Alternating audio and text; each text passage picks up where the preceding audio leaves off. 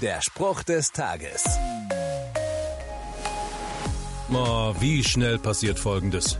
Dem Kollegen ist ein peinlicher Fehler unterlaufen und man selbst denkt sich, oh, wie blöd kann man sein. Geht wahrscheinlich jedem mal so, hä?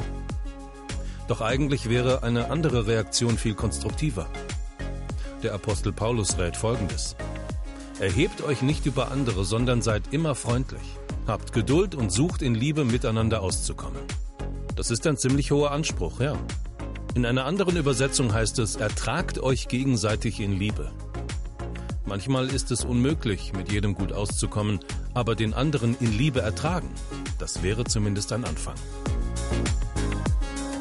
Der Spruch des Tages steht in der Bibel. Bibellesen auf bibleserver.com.